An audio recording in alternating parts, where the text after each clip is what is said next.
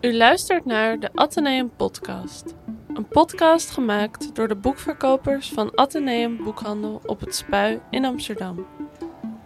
In deze aflevering blikken wij wederom terug op de Boekenweek. Die begon als vanouds met een feestelijke editie van het Boekenbal en zetten wij voort met ons evenement in de Lutherse Kerk, waar Bab Schons, Marieke Lucas Rijneveld en Ilja Leonard Pfeiffer onze eregasten waren. Vervolgens waren er de hele week live interviews te bezoeken in onze winkels, waaronder het gesprek dat u zometeen te horen krijgt. Daan Stoffelse, onze websiteman en redacteur bij de Revisor, ging in gesprek met schrijver Auke Hulst, wiens laatste boek, de Mitsukoshi Troost Baby Company, op de shortlist voor de Libris Literatuurprijs stond.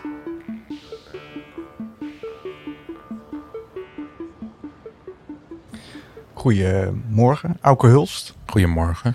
Uh, bij de Athe Atheneum Boekhandel aan het Spui. Boven het Spui, boven in het gebouw. Klopt dat Atheneum uh, in je roman voorkomt? Nou, daar is een boekwinkel en je zou kunnen zeggen dat die redelijk gebaseerd is op deze, deze boekhandel. En uh, er worden ook wat lullige dingen over deze boekhandel gezegd. Laten mocht, we daar je, dan... mocht je dat als lullig willen opvatten. Het is eigenlijk heel liefdevol. Zo heb ik het gelezen. Oké, Ja. goed zo. Ehm, we gaan praten over eh, de Michikoshi Troost Baby Company. Jouw nieuwe roman, die genomineerd is voor de Libris Literatuurprijs 2022. Wij hebben elkaar twee weken geleden gesproken tijdens de Boekenweek Ja. in boekhandel het Martyrium. En dat gesprek beviel eigenlijk heel goed. Ja, het was jammer dat het niet was opgenomen. En toen dachten we, We moeten het opnemen. we moeten het opnemen. Maar het wordt nu natuurlijk een ander gesprek. Ja, Risico dat we nu een snertgesprek gaan hebben. Nee, dat komt goed. ik, eh, we gaan ons best doen. Auke, ehm, ik, ik zou graag bij het begin beginnen. Mhm. Hoe is eh, het idee voor de Mitsukoshi Troost Baby Company ontstaan? Waar begon dit boek? Ehm, dit boek is begonnen met een. ehm, het boek heeft een autobiografische kern, dus laten we dat meteen uit de weg ruimen. Eh, het is een boek dat voorkomt uit het eh, verlies van een kind dat niet was.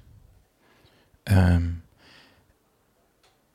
ik stond ooit op het punt om vader te worden eh, en door omstandigheden is dat niet doorgegaan en het kind is weggehaald. En dat was op dat moment tegen mijn zin.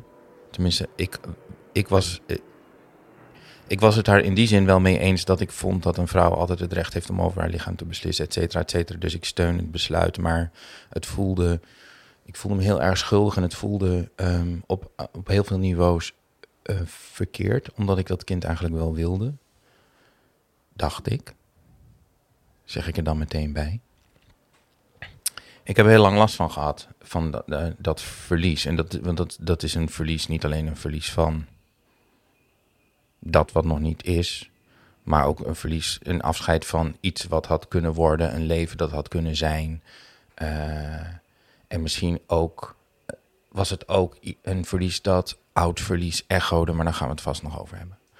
Hoe dan ook, ik had er heel lang heel erg last van. En eh, op zeker moment ik, ik schrijf vaak om dingen eh, voor mezelf wat helderder te krijgen. Of dat moet ik anders zeggen, want ik begin meestal met schrijven als ik het al wat helderder heb. Het is niet dat ik thera- therapie bedrijf in een, in een boek. Het is, het is hoe dan ook. Ik had op een zeker moment ging ik aan eh, begon ik aan een verhaal en ik had eigenlijk alleen maar één beeld. En dat beeld was een vader die kijkt naar zijn slapende robotkind. En dan, eh, Kijk, ik wist wel dat dat robotkind hiermee te maken had. En, eh, ik wist, maar ik wist bij God nog niet hoe dat, verder, hoe dat verder een boek zou kunnen worden zijn. Hoe lang is dit geleden dat, dat je aan dat verhaal begon? Nou, dat ik aan dat verhaal begon is denk ik twaalf jaar geleden. En, en is er iets van dat verhaal? Ja, er zit één alinea zit er nog in. In, in het boek. Eh, Onherkenbaar. onherkenbaar niet voor mij. Nee. Eh, nee, eh, voor mij zeer herkenbaar. Ik heb het natuurlijk herschreven, want ik denk wel dat ik een betere schrijver ben geworden. Hoop ik. In twaalf jaar. Ja. Ja. Dat is een interessante vraag. Of je beter wordt, want je wordt misschien wel technisch beter, maar misschien word je op een bepaalde manier als je ouder wordt ook slechter. In, in de eh, eh, eh, beda- bedachtzamer, maar daarom ook minder eh, risicozoekend en minder, minder een durfval op papier. Denk- Ja. Ja, daar kan dat ik iets bij. Dat- voorstellen. Dat, maar dat is een heel ander gesprek. Ik, ik En- wil je zo meteen een, een citaat voorleggen uit, een, uit de roman van een van je concurrenten voor de Libris Literatuurprijs. Dat was een fascinerend citaat waar ik meteen eh, van ging stijgeren. Maar dat gaat hier ook over. Oh. Maar eerst zou ik je willen vragen om. Nou, ik, wil- ik nee, nog Ja. even, ja, want om het andere antwoord af te maken. Ehm, dus twaalf jaar geleden ben ik eraan begonnen, maar ik, ik, had, ik, had, ik, ik wist wel waar dat, dat, dat vandaan kwam en waar het over zou moeten gaan. Maar ik was helemaal nog niet op het punt dat ik wist hoe dat er een boek kon worden. En ik was ook vooral nog niet op het punt dat ik erover kon schrijven. Eh, want dan ga je wel therapeutisch schrijven en dan, wordt, dan ga je alle, alle, allerlei verdriet en ellende op papier kotsen. En dat wordt kan heel afzichtelijk worden, hoe dan ook. Eh, het, is, het, het ligt dan. eh, ik, ik, ben het, ik heb er drie jaar over gedaan om het te maken. Dus laten we zeggen, dat ligt, dat ligt dan negen jaar aan te koeken in mijn hoofd en te groeien. En, en op zeker moment ben je op het punt dat daar wel een boek zit. Eh, en dan, eh, dan begin ik. Je bent begonnen en zo'n 600 pagina's verder lag er dit boek. Het is eh, een monumentaal boek in tweeën. Een schrijverslogboek vermengd met de roman die die schrijver wil schrijven. Ehm, Ik vind het mooi dat je het woord monumentaal gebruikt, niet in, omdat het een monument is, namelijk. ja, ik denk dat het in meerdere opzichten een monument is Ja. voor ehm, die gevoelens rondom dat kind. eh. maar het is ook een groot boek, een, eh, een rijk boek. Dus eh, ik denk dat het op twee manieren heel goed past. Een van de mooie dingen eraan is, het is een boek dat eh, op een gegeven moment heel veel van je vraagt. Eh, die het speelt in 2030 en de werkelijkheid, de wereld van 2030 is vergelijkbaar met die van ons, maar ook heel erg anders. Er kan ik ga, veel ik ga meer. scherp slijpen en zeggen 2032. 2032, dames en heren, 2032. Eh, en tegelijkertijd eh, eh, begint het heel harmonieus vertrouwd. Althans voor mij. Ehm, zou je een stuk willen voorlezen uit het begin? Ja, zal ik er ook iets ter inleiding van bij zeggen? Graag. Nee, dat ga ik niet doen. Oh. Nee, oké.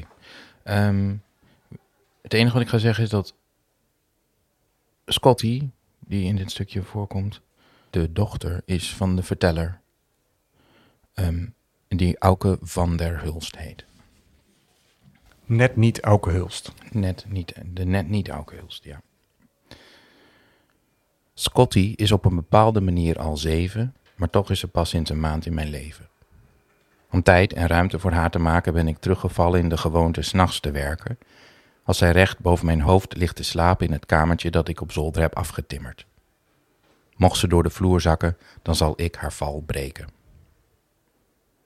Voor ik achter mijn bureau kruip, stop ik haar in, mijn favoriete moment van de dag. Ik lees haar voor uit een boek dat ze om haar moverende redenen van een plank heeft getrokken, waarvoor ze eerst op een kruk heeft moeten klimmen. Laaghangend fruit blieft ze niet. Vandaag haiku's met de cellulose geur van antiquariaat. Ze kent meer woorden dan je zou verwachten en leert snel nieuwe bij, maar de diepere betekenis van de gedichten ontgaat haar. Mij ook trouwens. Toch houden we vol, want ze voelt aan dat haiku's geheimen bevatten die dieper zijn dan die van sprookjes, waarmee we begonnen, of Harry Potter, waarin we gestrand zijn. Bovendien komen er veel vogels, vissen en insecten in voor, dus dat is goed. Ze kan prima zelf lezen en dat doet ze ook, maar ze heeft liever dat ik het doe. Je hebt zo'n mooie stem, papa, zegt ze dan, en dan voel ik me gevleid en een bedrieger. Toen ze op bed tegen me aanhing, lijf aan lijf, huid tegen huid, trof het me dat haar verpakking dezelfde temperatuur heeft als de mijne. Ze gebruikte me als zitzak en giechelde om de zenspreuken in het voorwoord. Het water dat de koe drinkt wordt melk, het water dat de slang drinkt vergif. In de grote leegte is geen voor en achter. Het pad der vogels doet oost en west teniet. Om het leven te behouden moet het vernietigd worden. Als het vernietigd is, is er voor de eerste keer rust. Wat bedoelen ze dan? Wat bedoelen ze dan? riep ze. Ik weet het niet, zei ik, danig van mijn stuk gebracht. Omdat ik maar langzaam wen aan haar aanwezigheid, in die aanwezigheid moet leren geloven, heb ik zo even nog een kijkje bij haar genomen. Ik stond op de overloop, zij lag in de taartpunt van licht die door de kier van haar slaapkamerdeur viel. Ze sliep haar porseleinen slaap en ik maakte er stiekem een foto van. Captured and framed, gevangen en erin geluist. Het bevriezen van een zich ontvouwend vertrek. Ik wist de foto weer, maar er terdege van bewust dat de pixels al lang cloudwaarts waren gehemeld. Wat minder even meer is dan het klinkt. De cloud is neergeslagen in bunkers waar alles wordt samengeperst tot een nieuw soort olie. Data. Dat soort dingen schoten door mijn hoofd, daar ooit gedropt door boeken en dinkers. Maar kom, kijk eens met je ogen.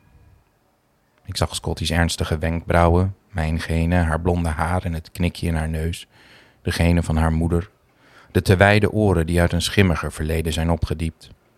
Ze duimde, schijnademend onder een poster van Ernst Hekels kleurrijke polypen.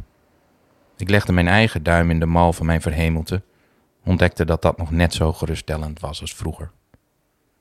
Het viel niet vast te stellen of ze sliep of simpelweg met de ogen dicht de dageraad afwachtte, zoals een scherm dat sluimert terwijl het besturingssysteem onverminderd updates binnenharkt en installeert. Ik sloot zachtjes de deur en legde mijn voorhoofd te rusten tegen het hout. Op straat jankte de cafékat van Indigo tegen deze ijle planeet, Amsterdam. Dankjewel. Het fascinerende aan dit stuk is dat Scotty is geen echt meisje. Mhm. Het is geen mens. En dat blijkt maar uit... Ja, het, zou ook beeldspraak kunnen zijn. Het, gaat over haar verpakking. En de ik heeft het over eh, een scherm dat sluimert... terwijl het besturingssysteem onverminderd updates binnenharkt. Dat zou ook beeldspraak kunnen zijn. Ik vind dat heel knap gedaan. In je roman wordt het al sneller... Nou ja, heel kort daarop beschrijft eh Auke van der Hulst hoe Scotty wordt gebracht. Mhm. En eh, ja, daaruit blijkt het is een, een robot. Een hele knappe robot, een hele slimme. Maar ze wordt wel steeds mensachtiger. En de gesprekken tussen haar en haar vader... Ja, die, ja ik vind die heel erg knap gedaan. Dat is, dit, het, eh, voelt heel levensecht voor een vader. Hoe heb je daar op voorbereid? Want het zijn, dat ouderschap is jou ontzegd. En heb ik sindsdien ook mezelf ontzegd, eigenlijk. Want daar gaat, daar gaat het ook een beetje over. Ik heb heel lang het gevoel gehad dat ik mijn kans had verspeeld.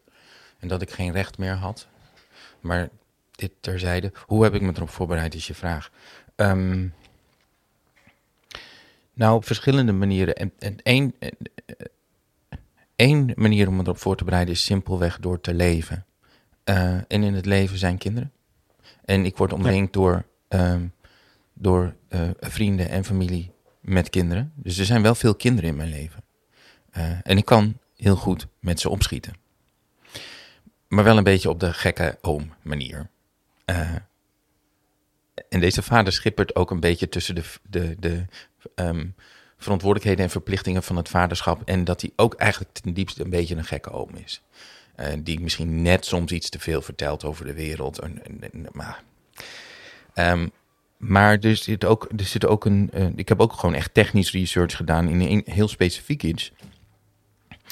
Eh, deze vader moet op zeker moment een gesprek met het robotkind gaan voeren. om dat robotkind uit te leggen dat ze een, een robot is en niet een echt kind.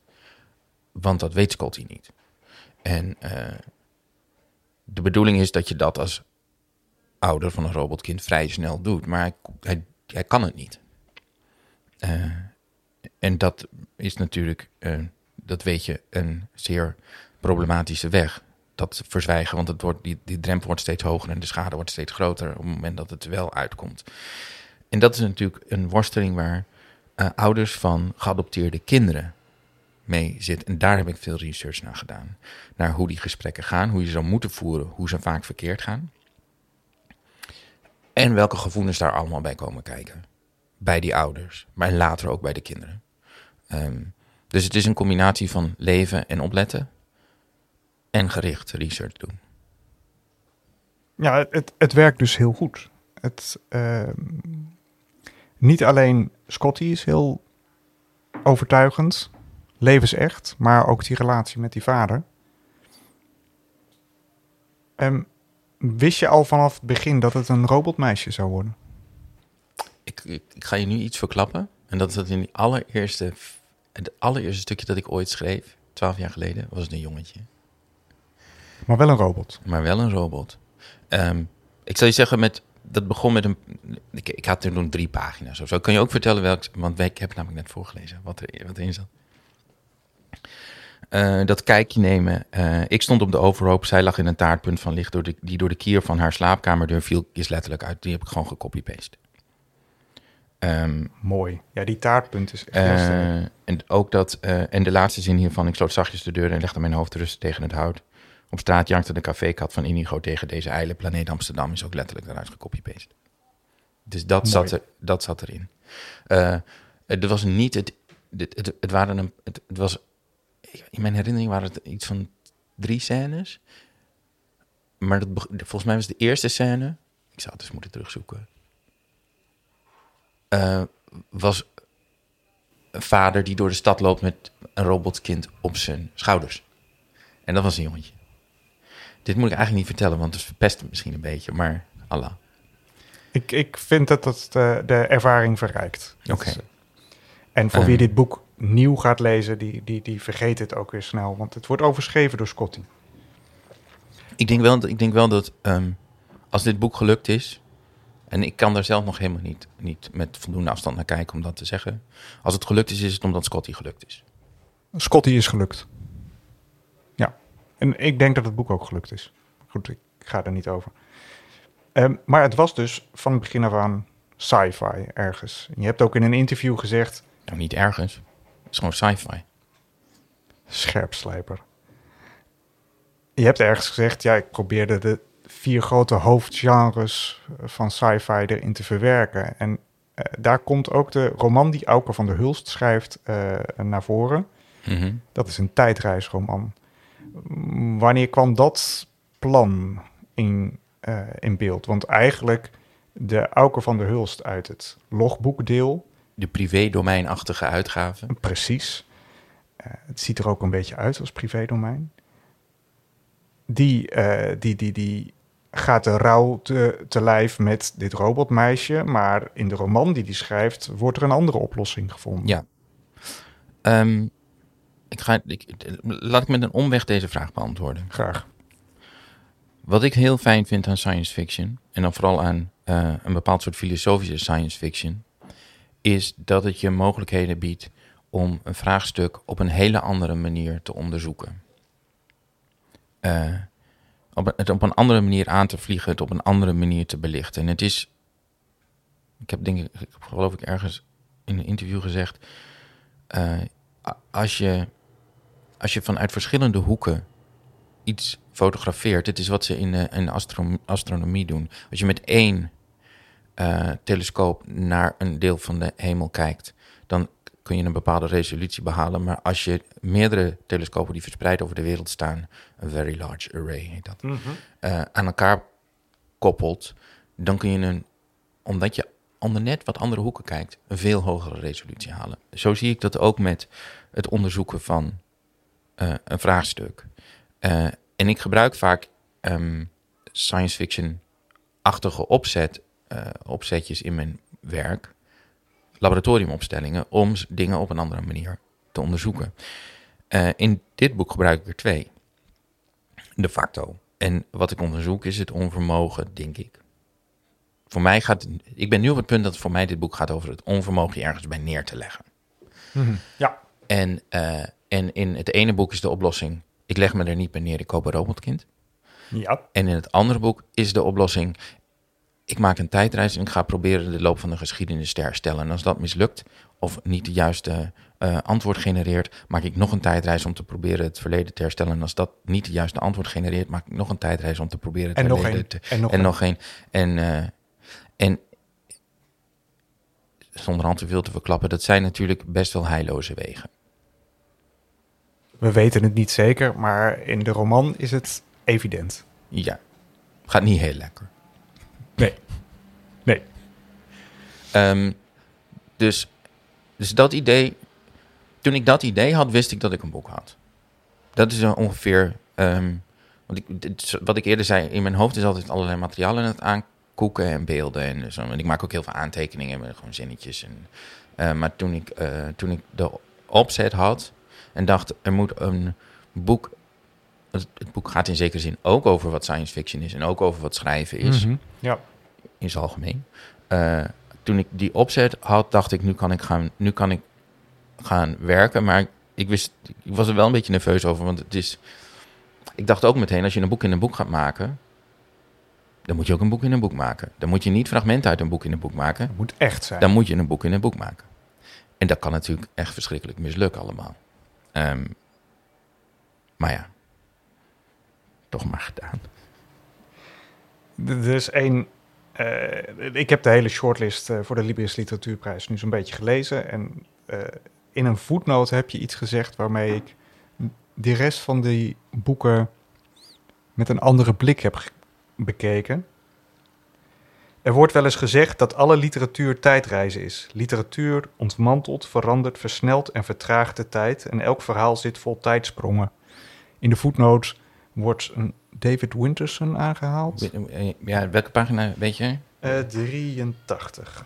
Ik zal hem erbij gewoon bij pakken. Het is eh, David Wittenberg. Die heeft een boek geschreven. Kijk, hier zitten, er zitten veel voetnoten in, de, in, in dit boek. En eh, sommige eh, verwijzingen en noten betreffen bestaand materiaal. Van, en, en sommige betreffen verzonnen materiaal. Want in 2032, je houdt niet op met citeren in 2021. Als je van citeren houdt, dan moet je ook citeren uit boeken en films tussen, en muziek uit tussen 2021 en 2032. Anders is het niet consistent. Ja, tot, tot mijn eh, grote genoegen, eh, de, de reeks privédomein bestaat niet meer in 2032, maar het literair tijdschrift De, de Revisor, waar ik redacteur van ben, die Hm. bestaat nog steeds.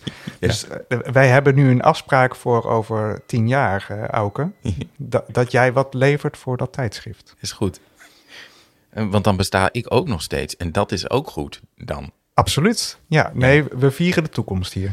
Eh, maar dit, dit citaat uit eh, Time Travel, The Popular Philosophy of Narrative van David Wittenberg is echt.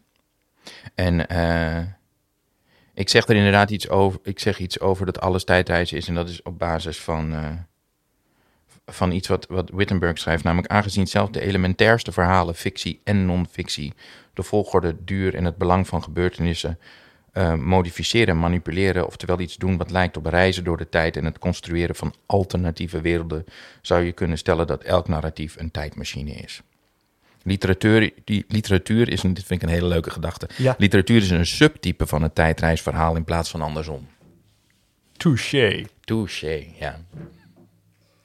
Het, eh, eh, de, de andere grote, eh, dikke roman op de shortlist is eh, van Nico Dros, Willem die Madoc maakte.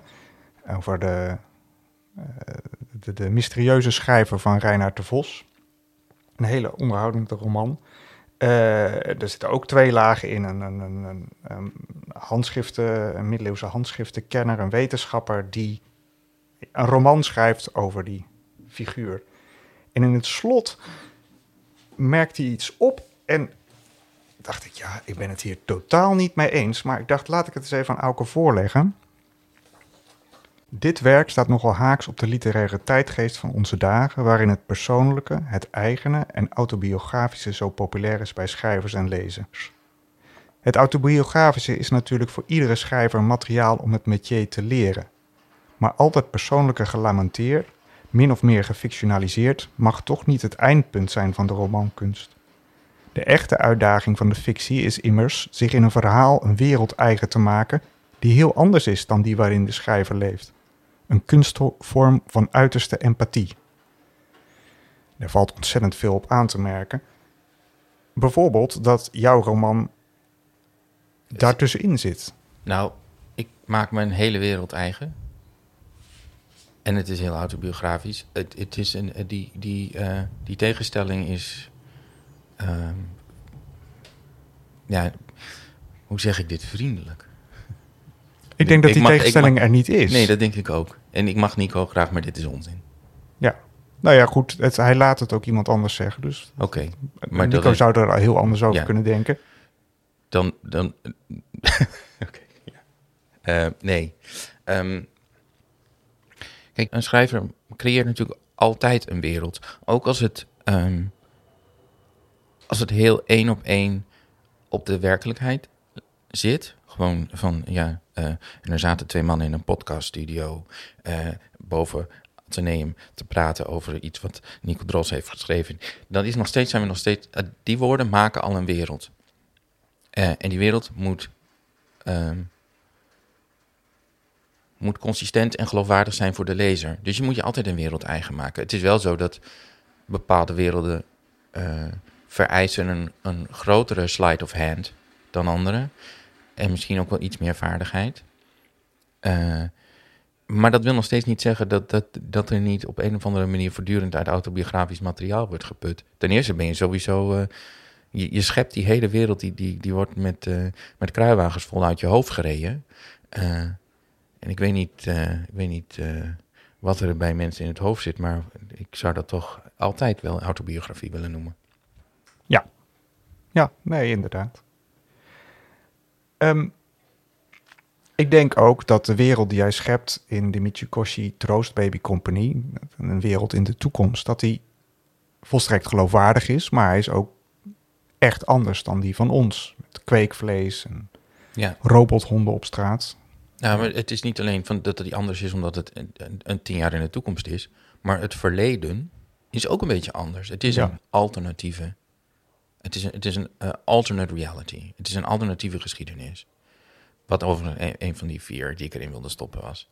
Dus ehm, eh, hier zijn ook in, laten we zeggen, ik noem geen, geen jaartallen, maar zeg grofweg 2017, is, is, is een ander 2017 dan ons 2017.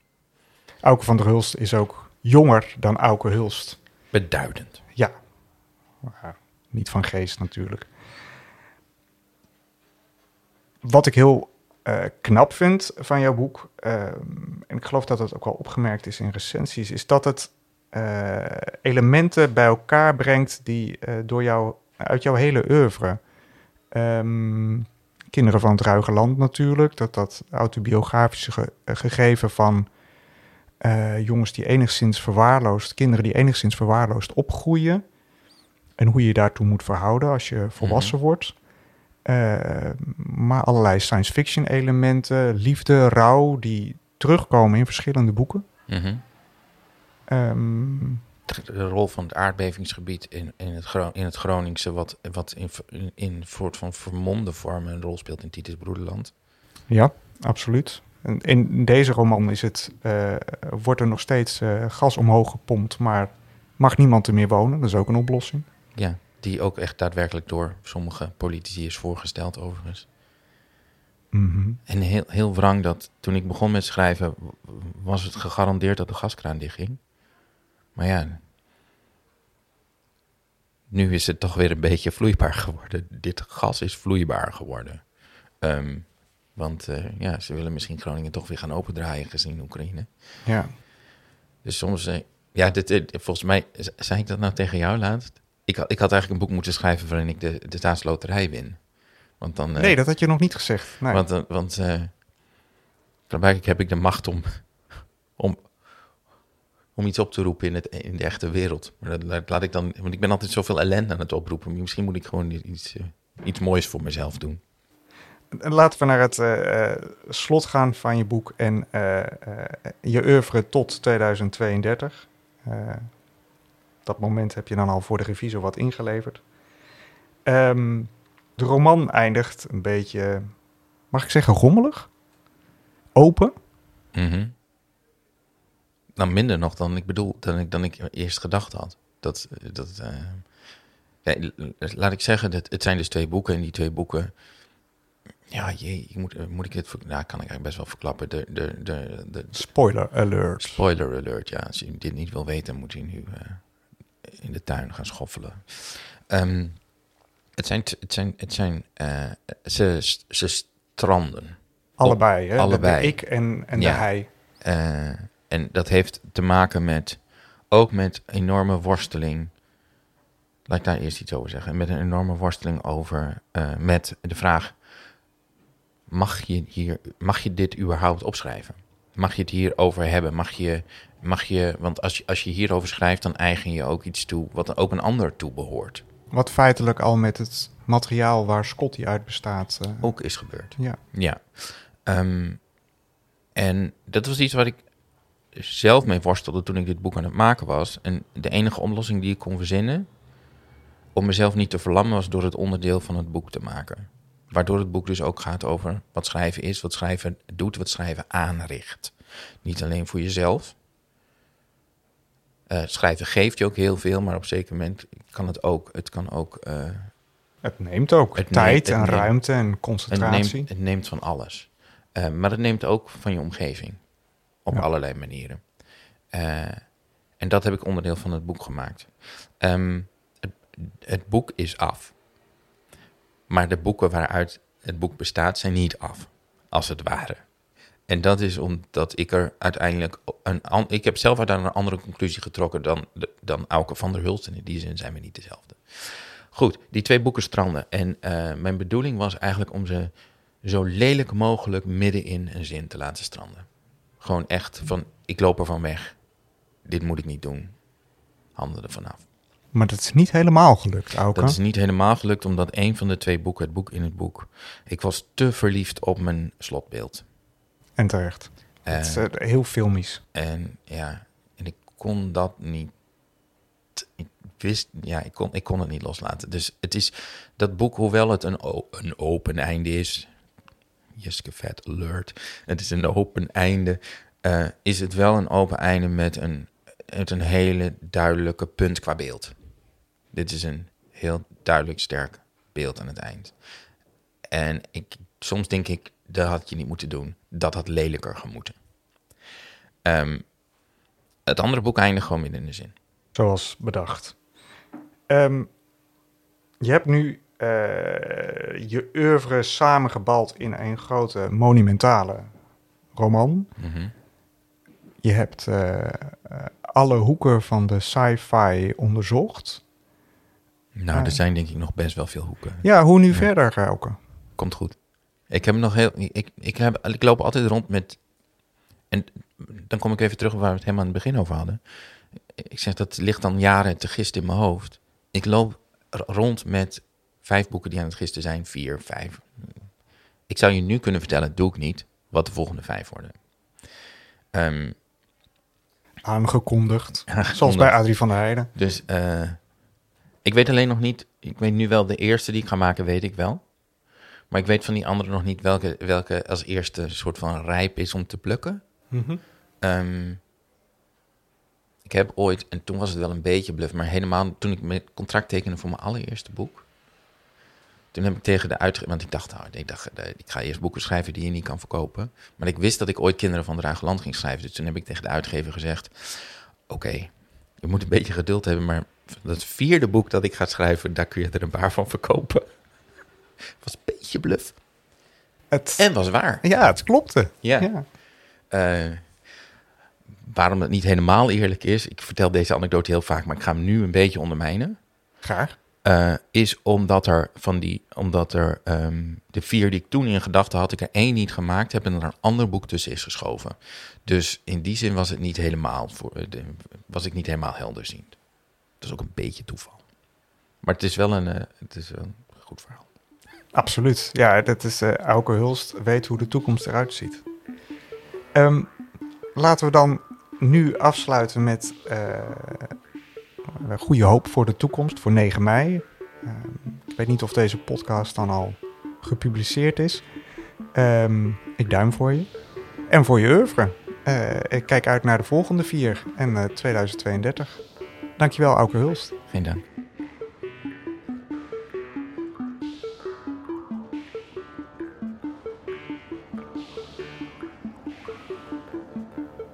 U luisterde naar de Atheneum Podcast. Tot volgende maand.